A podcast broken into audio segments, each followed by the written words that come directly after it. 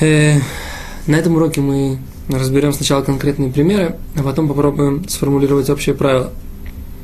Потому что общее правило будет достаточно громоздким, а если мы начнем с конкретных примеров, то будет немного проще.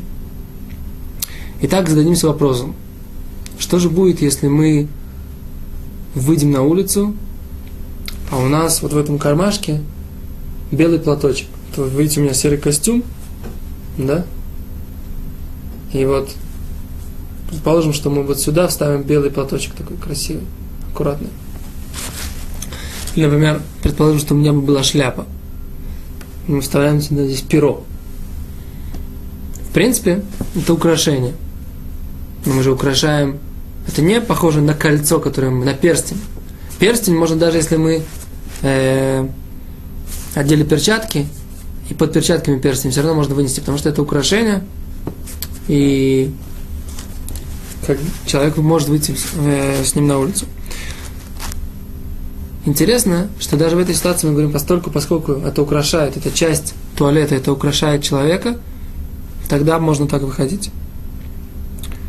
Э, но, если же человек выносит, например, какие-то, например, у женщины есть здесь браслет, а на нем к нему привязан ключ.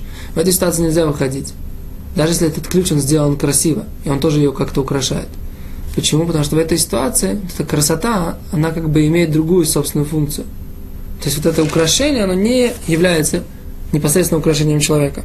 В такой ситуации с ней выходить нельзя. Если у вас есть, например, какая-то палка с красивым набалдашником, и она, в принципе, предназначена тоже для того, чтобы человек выглядел, э, что называется, уважительно, э, представительно, о, хорошее слово, представительно. Эта палка она очень красивая, на ней есть какие-то инкрустации. Все равно нельзя с ней выйти. А если эта палка для того, чтобы человек не может ходить, мы говорили, что можно выйти. Человек не может ходить без этой палки. Но если он выносит палочку эту, это только тросточка для красоты, хотя это тоже, в принципе, украшение человека, все равно нельзя. И то, что мы говорим, э, что, например, человек несет часы красивые, золотые, опять же, в кармане, тоже нельзя. Или, то есть, как бы всякий раз, когда он, человек использует вот этот э, предмет и несет его каким-то образом, несмотря на то, что он сам по себе красивый, все равно это нельзя.